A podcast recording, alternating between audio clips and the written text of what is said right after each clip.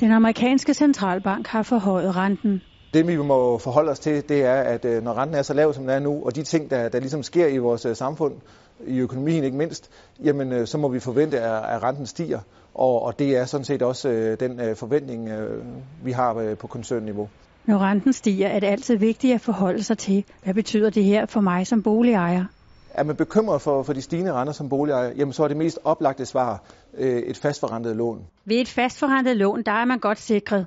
Renten på lånet kan ikke stige, selvom renteniveauet stiger. Og så er der en helt anden mulighed. Det er til dem, der ikke kan lide at låse deres rente fast.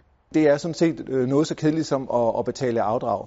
Og faktisk så er afdrag slet ikke kedeligt, fordi man kan spare rigtig mange penge. Man kan blive ti år hurtigere gældfri, og de penge kan man jo bruge på, på gode ting som ferie, ny bil, hvad ved jeg. Og det er derudover et super godt værn mod stigende renter, siger han. For boliggælden bliver forrentet af restgælden, og jo lavere gæld, desto bedre står man rustet, når renterne stiger. Hvis man ønsker den her løsning, så skal man vælge et variabelt forrentet lån. Men så bruge nogle af de penge, man sparer på, at de variable renter er meget lave, på at, at afdrage. Fordelen ligger i, at den korte rente, de variable renter er meget lave, men selv hvis de stiger med et par procentpoint, øh, jamen så burde der være plads øh, for langt de fleste boligejere til at, at kunne lave ekstraordinære store afdrag.